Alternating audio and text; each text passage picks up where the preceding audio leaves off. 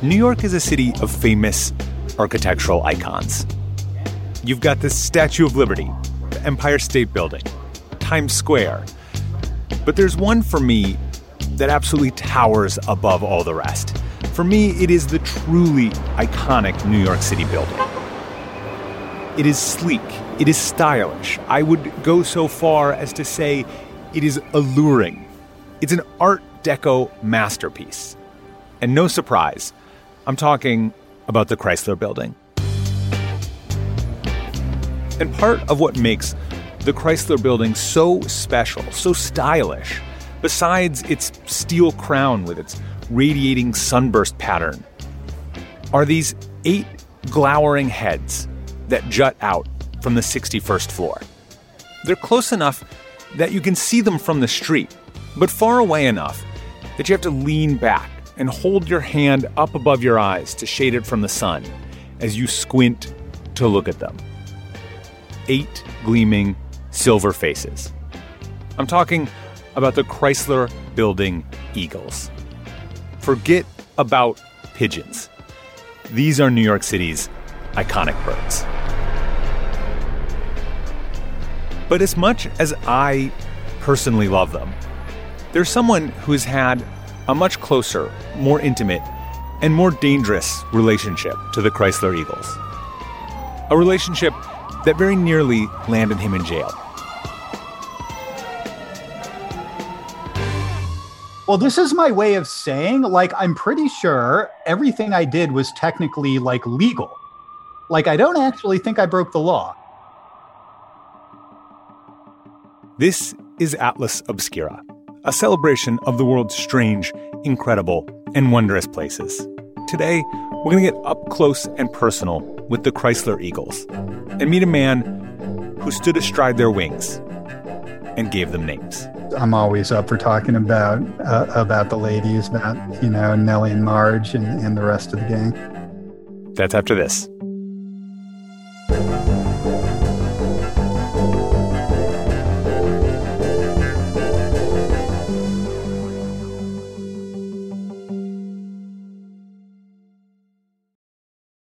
If you're looking for a place where the wide open skies and the towering mountains inspire you to find an untapped part of yourself, you might want to take a trip to Wyoming. It's a place where bold, curious spirits forge their own way on all types of adventures. There is no shortage of iconic, expansive landscapes out there. You can discover breathtaking hikes, stunning state parks, authentic Western culture, and other historic sites, along with the tales of famous outlaws like Butch Cassidy and pioneers like Buffalo Bill Cody. The truth lies west. Discover yours at travelwyoming.com. Discover why critics are calling Kingdom of the Planet of the Apes the best film of the franchise. What a wonderful day!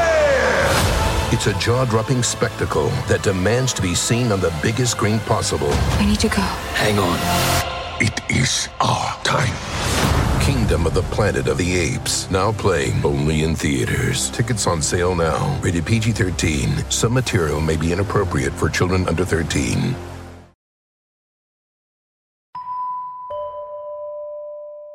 Hey, folks, my name is Moses Gates. Uh, that's my name. and and what do you do with yourself, Moses? Uh, I'm an urban planner. I work in New York City for a nonprofit. I've you know been in nonprofit urban planning for pretty much you know most of my career. Uh, I try to come up with good ideas about how to make the city better for people and then make them happen. Among many other things, Moses Gates is a man who truly loves his city. Well, first off, let me ask you a weird question.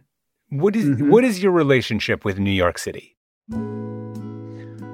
I gosh, I mean, old married couple at this point. um, you know, I've definitely gone through all the stages of romance. I think I have the relationship a lot of other people have with it, like complicated, um, but but a, a love for its, you know, the people, the place, the the whole thing, and like uh, you want to, you know, you just just just want to be part of it, I guess. But there's something about Moses that might not be evident at first glance. Moses may look like, as he puts it, I'm a nice Jewish boy from the Midwest. But the thing you wouldn't see, disguised under the suit jacket and tie, under the friendly bearded face, is the fact that Moses also happens to be very good at going places the authorities do not want him to go. You know, going past the no trespassing sign, for lack of a better way of putting it. You know, I originally talked about it as as places you're not supposed to be, but I don't I don't really like that framing. I think I'm supposed to be there. I think, you know, anybody's supposed to be there if they want to go. Uh, you know, it's just that sometimes the authorities don't think you're supposed to be there. Do you consider yourself an urban explorer? That's the label that I guess is kind of caught on. So, okay you know it's uh, i you know i just consider myself a curious person who loves cities and likes to see them and tries to go about seeing them and learning about them and there's you know there's a lot of different ways to do that. In case you're not familiar with what urban exploration is it's a subculture that generally involves gaining access to places be they rooftops tunnels or abandoned buildings and exploring there's usually some trespassing involved, but most people who do it hold a kind of code of conduct. They don't break stuff. You go, you look, take some pictures, and you leave.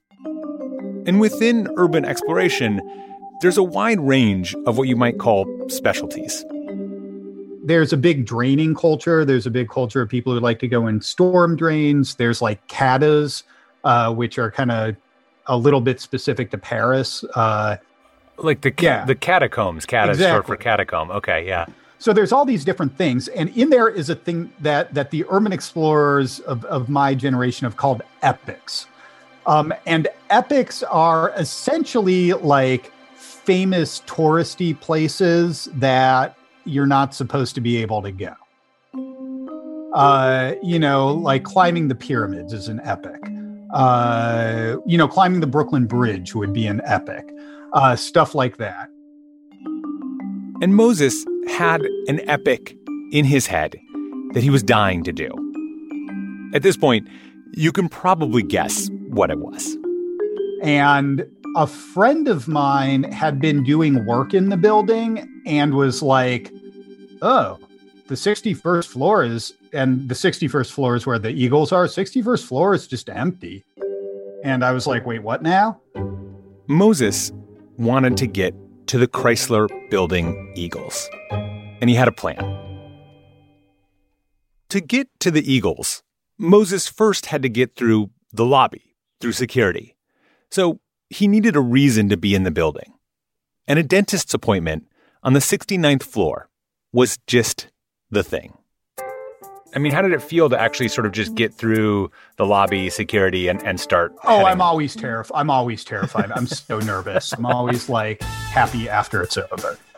Um, like I get my teeth cleaned or whatever. Um, and then from there, uh, you know, you can go, you just go down the stairwell.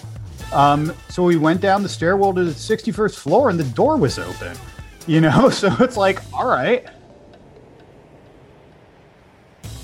This was one of the things I found astonishing about this story that the floor with the Chrysler Building Eagles on it, one of New York City's great architectural icons, was just empty. So there's eight eagles. Each terrace, you know, you can get to two eagles. And, you know, that's, uh, it's just really amazing. The view is really terrific, like, because uh, you're kind of the southern end of Midtown, so you can see like all the way to downtown. And just like that, Moses stepped out onto the back of one of the Chrysler Eagles and looked out across the city. And then, you know, I went to the dentist a lot. I'll just I'll just say that. That dentist must have been having so many new appointments and cancellations. Yo, I took the dentist once. You took the I'm dentist? Not even joking. I took the dentist. No. Yeah. Yeah. So what? I, I, I kid you not. So I'm there with another friend of mine. like, uh, you know, I brought another friend, and the dentist was like, "This is my last day." Um, like I'm moving to Toronto tomorrow. Um, and like this is my last day. And I was just like, yo, you want to see something cool? Oh my God. and, and she was like, sure. So we took the dentist. That is I amazing. know. I know. As Moses visited the Eagles more and more regularly, he came to understand them, developed a kind of personal relationship with them. I gave them names. I take that back. I did not give them names. They gave themselves names and they told me their names. Do you remember any of their Um, names? Yes, I hung out mostly with the four on the uh, west side of the building. Uh, and and their names are Phoebe, Marge, Nellie, and Ma. They're all they're they're all women. All of the all of the Eagles are all the Eagles are women, and you know they were born in the twenties. Um, and and you know their their names match. Uh, Marge is named for Margaret Bourke-White because that's the eagle that she took all the the famous pictures from. oh, wow. You know, when you see that photo of Margaret Bourke-White, Yeah. who is like one of my favorite people ever, uh, on on top of the eagle, that's Marge. Moses went back again and again. But eventually, even Spider Man can get tangled in his own web. I, I'll tell this story. I was like, I'm never going back in the building again. Like, absolutely, like done, donezo, donezo, donezo. Um, and then forever, whatever stupid reason, like I, I found myself going back just to kind of, I was just going to be like, I'll just show someone else how to do it, kind of thing. So I went. I stupidly made the dentist appointment under like my own name, which was idiotic. Moses had recently been promoting a book he had written called Hidden Cities about his time exploring off limits places all around the world. And among the press photos were ones of him standing proudly atop one of the Chrysler Eagles. Yeah, and like it's like I, you know, like like no hard feelings to building security. It's like what I'm trying to say. It's like, you know, it was like very stupid on my part, but it was, uh, uh, uh, you know, we went there. The door was open, and they had like security and a cop up there waiting for us. They said thanks for coming back. Like, you know, they, um, uh, I still like I still feel a little bad about this because like I always want to be the person that that opens possibilities and access to cool things to people, not the person who closes it. When it opened up on May 27th in 1930, the Chrysler building actually had an observation deck on the 71st floor, and people used to come up and gaze out across the city. That deck closed in 1945, and it's actually one of many observation decks and other unique New York places that were once open to the public and have since been closed. That's the crown of the Statue of Liberty, 70 Pine Street, the Woolworth Building. All of that frustrated Moses Gates. I hate the idea of like exclusivity of cultural icons and like you know look i get you can't have the entire world going up and standing on the eagles of the chrysler building um, but you know you could probably figure out a way to get a little bit more access than you do now. You know there is a spectrum between a place is closed to everybody and a place is open to everybody. Like maybe you do some curated tours maybe you take some school groups. Like i'm a big proponent of like if you're gonna open it up to paying customers uh, you know maybe not all eight and a half million people in new york are going to be able to go a place but you got to figure out a way that it's fair you know for for who gets to go there. And fair is not who has the most money. And fair is also not who can figure it out and who can afford to get arrested. As of 2020, a new observation deck is being installed on the 61st floor of the Chrysler building, the very floor with the Eagles on it. There'll be a glass wall that will keep the public from quite reaching the Eagles, so no one will be standing on them. But a lot more people will get the chance to know Phoebe, Marge, Nellie, and Maud. Meanwhile, Moses claims to be retired from urban exploring and climbing on buildings. But I wouldn't be so sure. If you ever see a small figure standing on top of an iconic New York City site, it's not Spider Man, but it just might be an urban planner with a deep love for a city, who's found a way past the no trespassing sign. Thank you to Moses Gates for talking with me. Moses is the author of a wonderful book called Hidden Cities, all about his many incredible misadventures all around the world.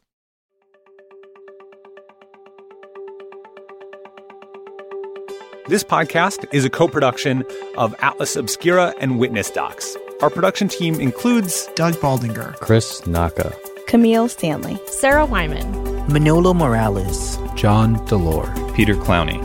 Our technical director is Casey Holford. Our theme and end credit music is by Sam Tyndall. This episode was mixed by Luce Fleming. And I'm Dylan Thuras, wishing you all the wonder in the world. I'll talk to you soon.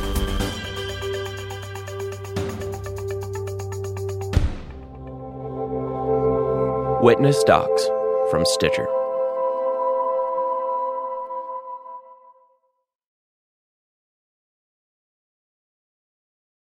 If a friend asks how you're doing, and you say, I'm okay, when the truth is, I don't want my problems to burden anyone.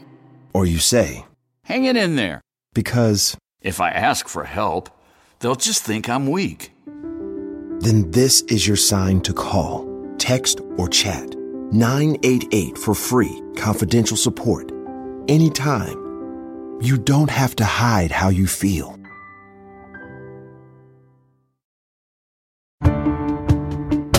Hi, I'm Lale Arikoglu, host of Women Who Travel.